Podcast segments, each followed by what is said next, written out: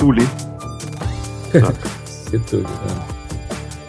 Ну что, мы сегодня хотим обсудить, покуда ездить никуда нельзя, а, обсудить а, движение другими способами.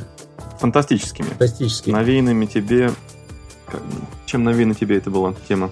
Ну, у меня на самом деле эта мысль была еще, когда я был ребенком, но она очень хорошо проиллюстрирована а, в таком мультике, который сделала студия Гибли, называется «Ходячий замок Хаула», ну или просто «Ходячий замок», да, где у них, там у главного героя есть замок, который на таких ножках ходит, и там внутри есть как бы дверь с переключателем, что ее можно открыть в четыре разных места, и там как телепортация – открываешь и раз там переключил, вышел в одном городе, переключил, вышел в другом.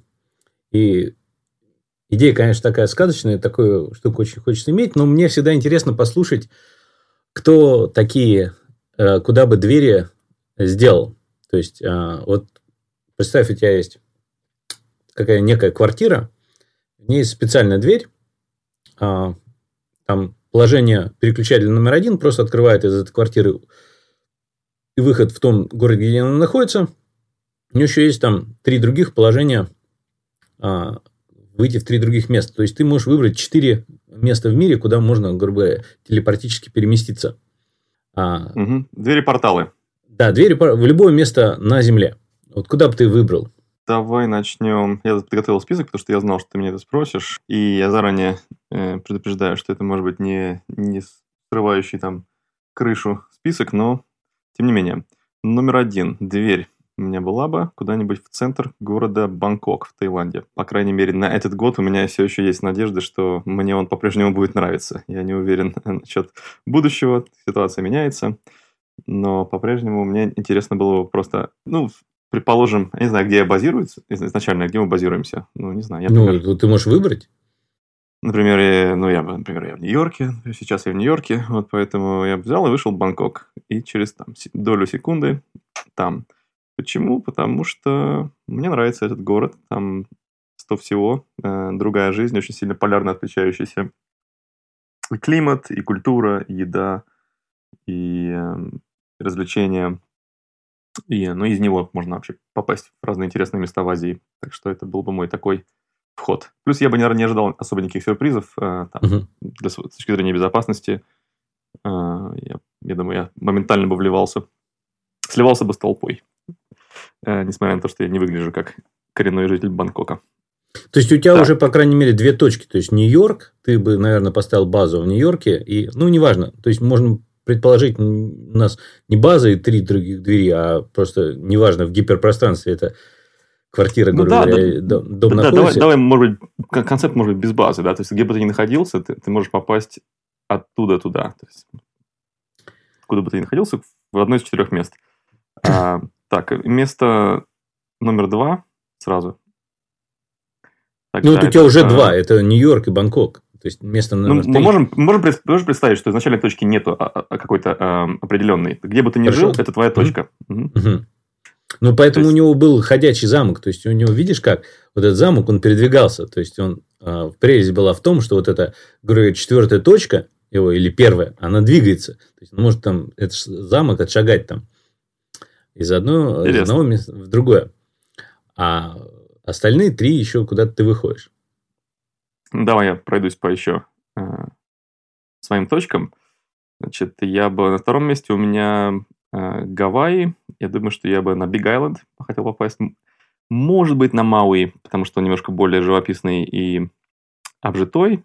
Но я думаю, что Big Island хороший, потому что все-таки мы с тобой там были вместе. Мне понравился дух его, такой диковатый и настолько далеко от всего, и он большой. Я бы там хотел бы выйти и сразу же, чтобы у меня там стоял заряженный э, электрический мопед. Угу. Взял, взял и поехал по нему. Там, мангу собирать, не знаю, там смотреть на закаты и вообще быть в тишине э, от гаммы больших городов и также испытать какие-то стихийные природные такие вот э, события, тоже там такие, там, там довольно-таки мощные, может быть, всякие там катаклизмы. Вот, это номер два у меня. А дальше я добавил а, Рио-де-Жанейро в Бразилии. Мгм. Тоже очень полярный по культуре город, как мне кажется, по сравнению с тем, к чем я привык. А привык я. Ну, привык я жить в американских городах, а до этого в российских городах. Э, И э, там тоже такой какой-то легкий дух э, в плане... ну, особенно если ты не обременен заботами выживания там, если ты такой вот турист-иностранец или экспат. Мне кажется, там очень хорошо, и, и карнавально, и вкусно, и солнечно, и красивейшая природа, и, и холмы, и горы, и вода. И, ну, также неплохая отправная точка для путешествий по э, Южной Америке. Международные аэропорты и прочее. Вот. И, наконец, 4 я бы отправился, вышел бы на крыше какого-нибудь исторического здания в городе Санкт-Петербург. Э, Там у меня живут родственники. Мне кажется, это самый э, такой душевный большой город России. И э, было бы неплохо иметь такой вот, да, такой прыжок в, в культурную столицу за считанные секунды. Э, Я бы мог как раз принести свежих манго из э, Гавайев, а может быть из Рио-де-Жанейро в Санкт-Петербург, и, может быть, даже э, ящик снега, наоборот, из Санкт-Петербурга зимнего там в Бангкок. Э, Так что вот такие у меня четыре выбора. У меня еще бонусы есть, но я расскажу о них потом после Мгм. твоего списка. Ну, у меня изначально список был, на самом деле, довольно урбанистический, потому что я сам по себе такой человек, я больше люблю все-таки города. То есть, мне природа нравится, все, как бы, да, я люблю и там и море, и горы, и там леса какие-то. Все классно, пустыня. Но я все-таки городской человек. Вот для меня самый кайф – это находиться в оживленном городе. Кто-то это совсем не любит, они убегают от этого, а для меня это самый кайф. Поэтому изначально у меня было все очень просто. Там Москва, Нью-Йорк, Токио и Амстердам. В центре каждого города была бы такая дверь. Вот, выходишь там, там, ну, наверное, ну, изначально, я думал, в Нью-Йорке какая-нибудь там либо East Village или Upper West Side какая-нибудь там. В Москве тоже где-нибудь там в тихом месте, но в центре. Я не знаю. Я сейчас Как думаешь, на, на- на крыше, мне кажется, хорошо выходить? знаешь, я бы не хотел на крыше, я наоборот хотел бы, вот выходишь, как, знаешь, как из подъезда, ты вот вышел и сразу можешь куда-то пойти.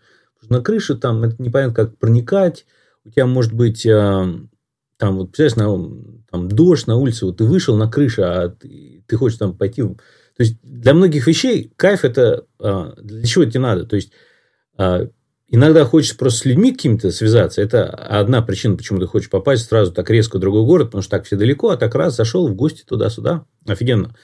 Мне потом просто по городу погулять, в магазин какие-то сходить, потому что иногда есть в каких-то э, мес- э, городах есть то, чего нету совершенно в других местах. Либо оно дорого, либо этого нет. Ну, скорее всего, просто нет или трудно найти, или оно не такое. Ну, и, бы, культурная жизнь. Ну, вот, но... Я хочу, повтори, пожалуйста, список и вкратце, по- по- там, по чуть-чуть, почему ты выбрал эти места. Ну, Москва, меня изначально эта мысль была в Москве, я сейчас в Москве, и как бы Москва большой оживленный город, мне очень нравится, здесь интересно. А я вырос в Москве, то есть, в принципе, Питер офигенный город, мне тоже очень нравится, но мне как бы больше по жизни получилось, что я гораздо больше с Москвой связан, и у меня нет такого, может быть, предвзятого мнения, что, а, Москва там ужасная, там, у меня у некоторых знакомых такое есть, но у меня такого нет. Мне Москва, в принципе, более родной город. Нью-Йорк, в принципе, как один из самых оживленных городов в мире, тоже очень нравится. И как бы, ну, мне казалось, это очевидно, почему Нью-Йорк, потому что там самая движуха. Может быть, сейчас это меняется, но так или иначе, для меня Нью-Йорк всегда был... Хотя в какой-то момент у меня был Сан-Франциско любимый город, сейчас это однозначно не так. Сан-Франциско... Может, я изменился, и город изменился и тоже, но, в общем, сейчас мне совсем Сан-Франциско там не в первом десятке э, кандидатов. Вот. Токио, ну, я очень люблю. Я много раз был в Японии, мне там нравится. Я бы... И он достаточно другой город. Вот. Мне кажется, тоже. А почему Амстердам? Ну, как бы из всяких европейских городов, мне кажется, Амстердам все-таки один из наиболее таких свободных, разношерстных городов. Он тоже в центре там находится. Всюду близко можно поехать. Ну, в принципе, какой город в Европе, это большой вопрос.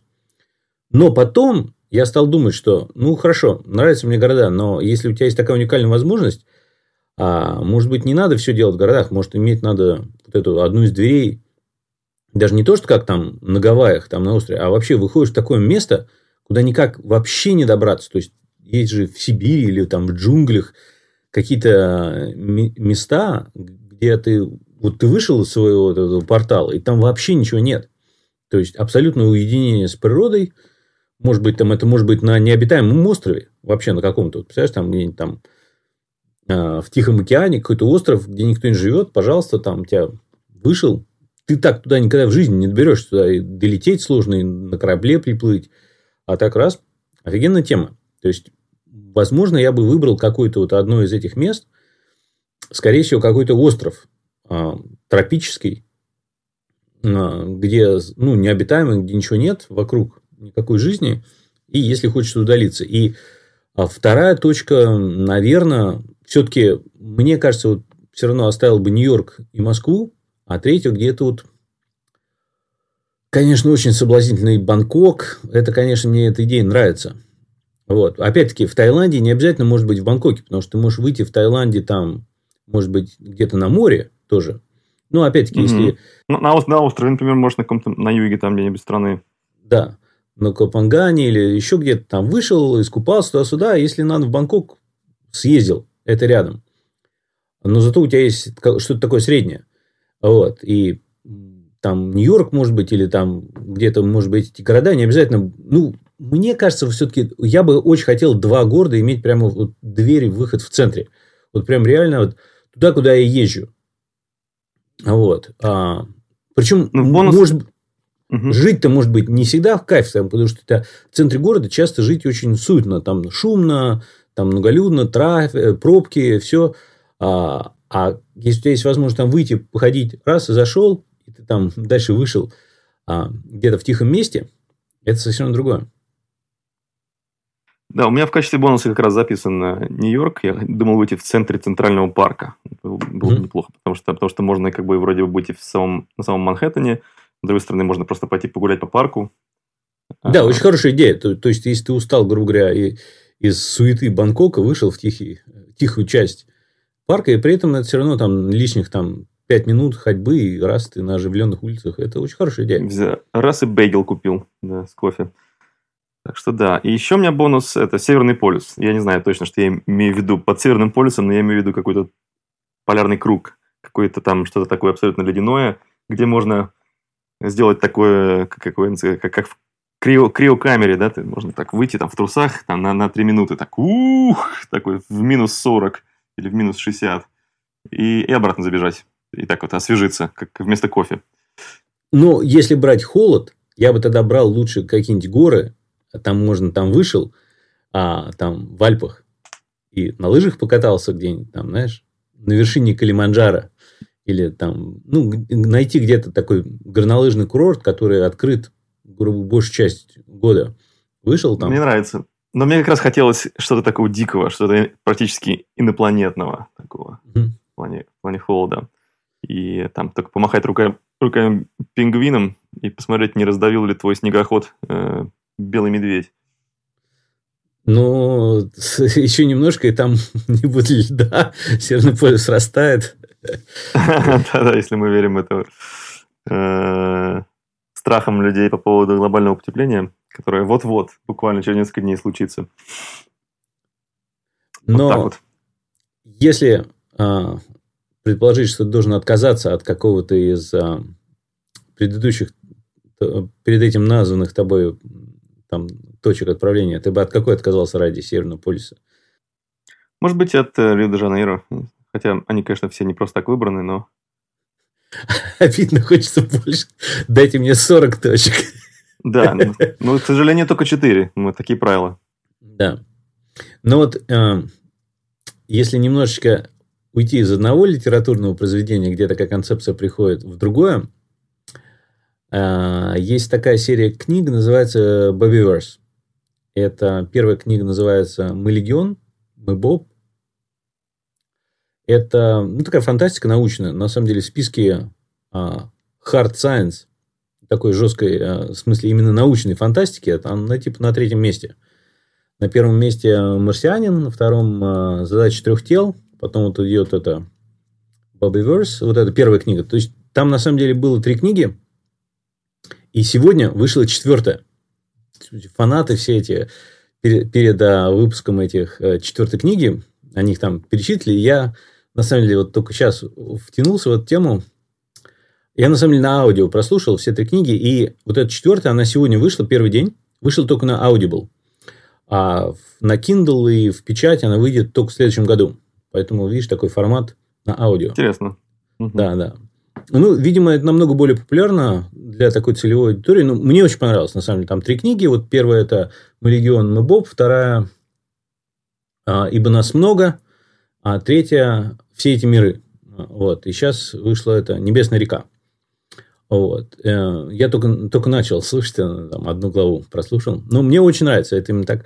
Так вот, там... Какой там, какой пич? То есть, как, как Пи- можно Пич очень простой. Там а, в самой первой главе главный герой, которого зовут Боб, он такой продвинутый программист, продал свой стартап какой-то там компании, получил дофига денег, и часть этих денег он купил вот это кри-опцию. То есть, а, если он умрет, его типа замораживают, и потом типа размораживают в будущем, когда лучше есть медицина.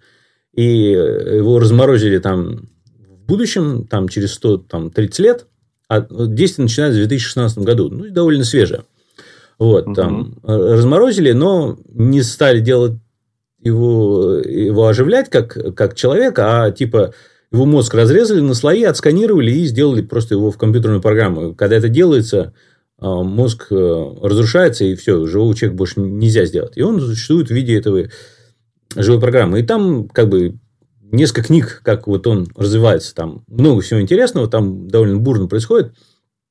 Вот. Но одна из вещей, которую он может делать, это там они изобрели быстрый свя- уровень связи очень быстрый, и они научились строить а, аватары, ну, грубо говоря, как андроидное тело, в которое ты компьютером подключаешься, и там, знаешь, на 3D принтере его напечатали, там на одной планете, на другой планете, и там где угодно ты можешь это свой аватар создать любого вида и там появиться, а сам ты можешь где-то там быть на космическом корабле или на другой планете и таким образом почти мгновенно оказываться в разных точках.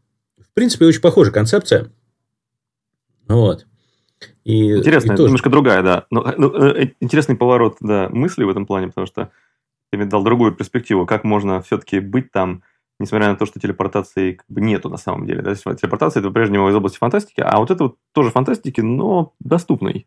Ну, вот я к чему это все рассказал, что в нашем мире, в принципе, а, вот представь, такой сервис возникает, что ты, ну, это не совсем то, что нам надо, но ты можешь людям такую вещь делать, что кто-то продает тебе такой сервис, он живет, вот ты заключил контракт, подписал, все, и ты платишь человек, который живет, предположим, в Рио-де-Жанейро.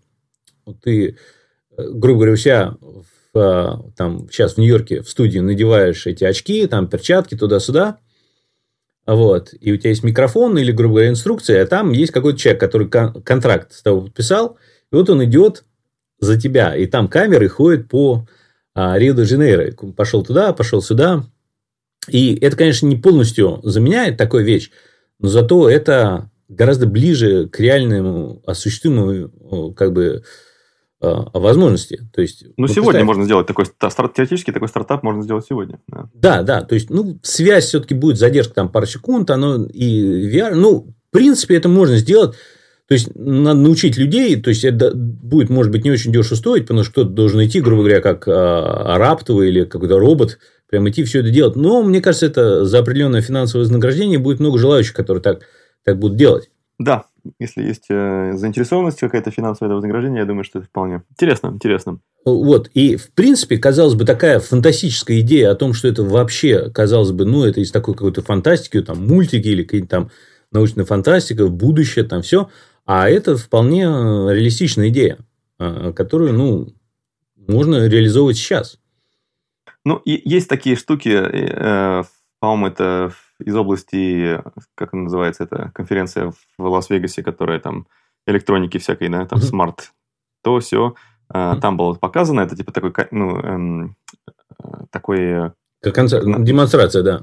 На, на двух колесах ездит такой с камерой и с, и с iPad такой, такая штука, да, и, и ты можешь ее управлять. Это, как бы, визит в офис. Э, то есть ты работаешь там, в, например, в Москве, а тебе нужно попасть в гости в Сингапур, в офисе походить, там, зайти в кабинетики к людям, там, спрашивать, там, что-то, какие дела. И ты можешь на такой штуке поездить, когда ты, там, скажем, ты ее зарезервировал на полчаса, и, может быть, у тебя не VR, конечно, хотя тоже можно это сделать, э, шлем виртуальной реальности, ну, точнее, не виртуальный, а вполне себе реальный, 360 градусов камера. Но, скорее всего, это просто плоский такой вид, то, что я видел в концепте. Это даже, кстати, есть, это, по-моему, продают.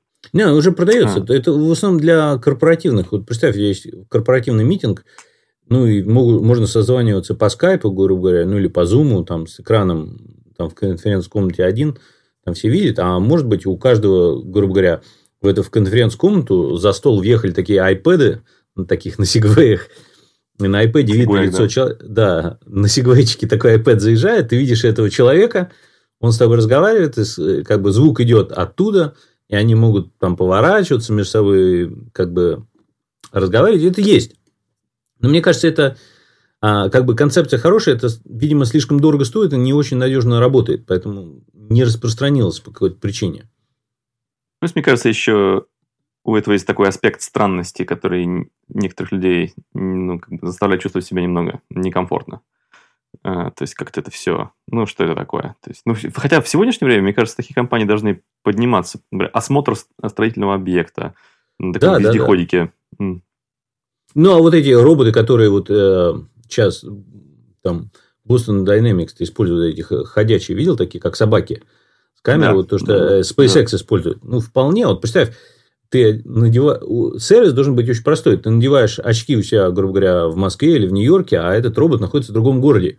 И он может ходить. И, в принципе, все вокруг будут видеть, что это, да, это не живой человек, но если они знают концепцию, что там сзади находится другой живой человек, и с ним можно, ему можно что-то продать, с ним можно поговорить, пообщаться, а, то вполне. Ну, мне кажется, это не настолько далеко Э, с точки зрения реалистичности, как другие фантастические рассказы, там, это вполне может быть через 10 лет быть нашей реальностью вокруг. Ну, я скажу, что, по моим ощущениям, если бы так это было доступно, то я бы сегодня, например, с тобой встретился и погулял бы где-нибудь там по Москве, там чуть-чуть, в виде робота. А ты бы со мной встретился и погулял по Нью-Йорку. Я думаю, что мы не отказались бы от такого. Особенно, если это очень позволительно, надежно, и нету стигмы, что там какие-то э, хулиганы хотят там э, с разбега пнуть этого робота, потому что это безнаказанно и прикольно. Ну, сейчас люди пытаются это делать, то есть часто же на улице видишь, кто-то говорит по видеозвонку с кем-то из знакомых, они идут и вот там видео... Показывают окрестности. Да. Вот такая интересная тема. Я даже не ожидал, куда это нас приведет, но вот так вот. Э, так что технологии и жизнь на гребне да. волны прогресса. Ну, и... вот если кто-то не смотрел мультик а, «Ходячий замок» или вот не читали книгу вот а, «Мы легион», «Мы Боб», советую то и другое. Ссылки будут у нас в записках, э, в отметках да. к эпизоду. И пишите нам, а, какие города или точки на Земле пока еще вы бы себе выбрали, как четыре отметки. И первым четырем, кто нам напишет, мы отправим лично наклейки «Технологии жизнь» по почте. Хорошо, это интересно. Ну, отлично. Ну тогда до скорого. До скорого. Увидимся на Северном полюсе. Или, или в Токио. Ну или в Нью-Йорке. Да. Ну, пока.